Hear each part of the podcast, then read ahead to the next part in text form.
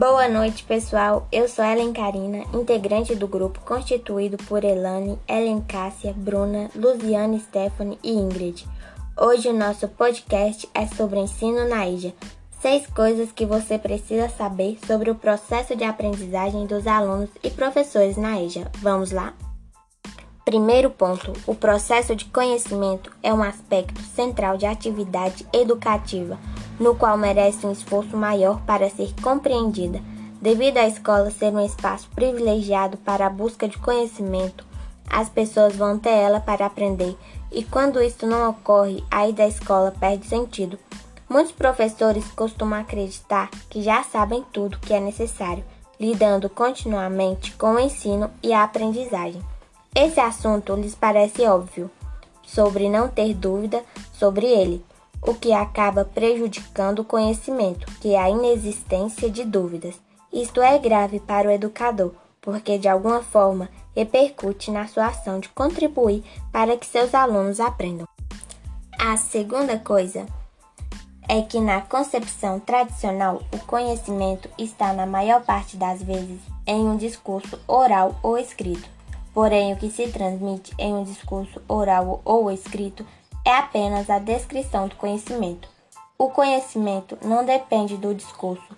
Uma pessoa que seja muda ou surda pode perfeitamente conhecer sem ser capaz de falar ou ouvir. Igualmente, o analfabeto pode conhecer sem ser capaz de escrever o que sabe.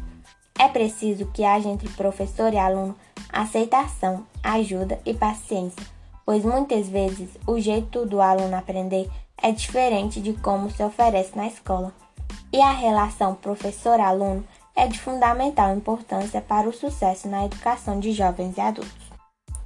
No terceiro ponto, o conhecimento faz parte integrante da nossa vida.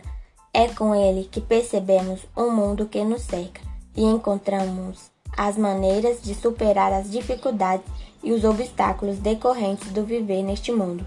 Com ele, somos capazes de utilizar os recursos disponíveis para construir nossa felicidade. Não há como viver sem conhecer.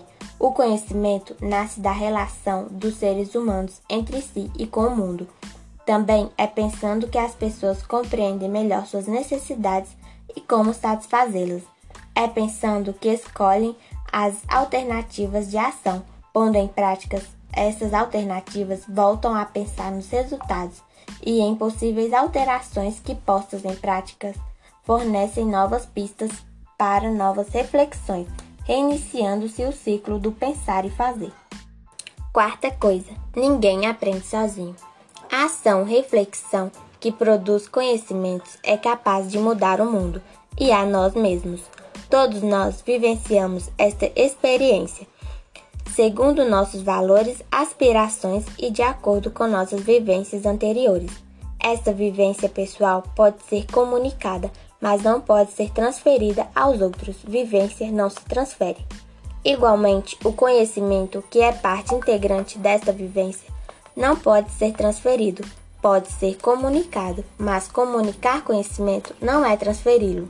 Embora pessoal intransferível, o conhecimento de cada um depende dos outros, porque ninguém está só no mundo. Este maravilhoso processo humano de conhecer, que combina o esforço pessoal com a interdependência entre as pessoas, levou Paulo Freire a afirmar que ninguém ensina ninguém, mas ninguém aprende sozinho. Quinto ponto. O conhecimento vem de conhecimentos já existentes e provoca conhecimentos futuros. Cada novo aprendizado só se torna possível graças aos conhecimentos anteriores. Cada conhecimento obtido torna possível avançar para novos conhecimentos. Podemos dizer que o conhecimento que se tem é sempre fruto de conhecimentos anteriores e semente de novos conhecimentos. Teoria e prática. Na prática que desenvolvemos, somos escravos da teoria que temos sobre as questões relativas a esta prática. Isto é, somos escravos do conjunto de representações mentais que constitui a nossa teoria.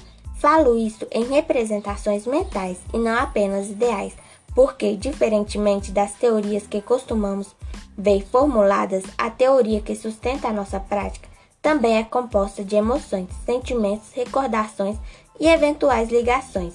experiências e raciocínios que vamos construindo durante a nossa vida.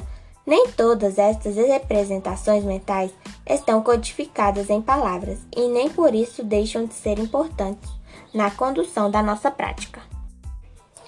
Sexto ponto: os passos do conhecer.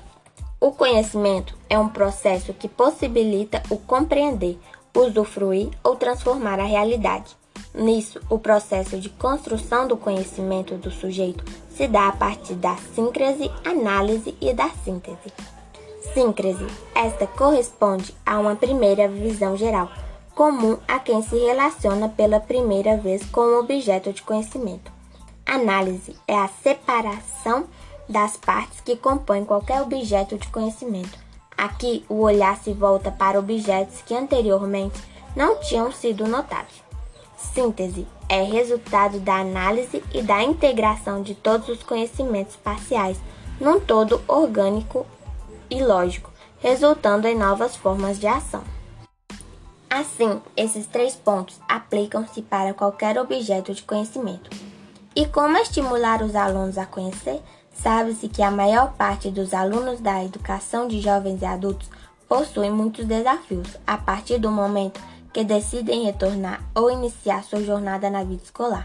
Desafios que existem porque em cada vida há uma história que pretende ser transformada e que se quer alcançar. No entanto, os alunos da educação de jovens e adultos possuem expectativas em relação à sua aprendizagem.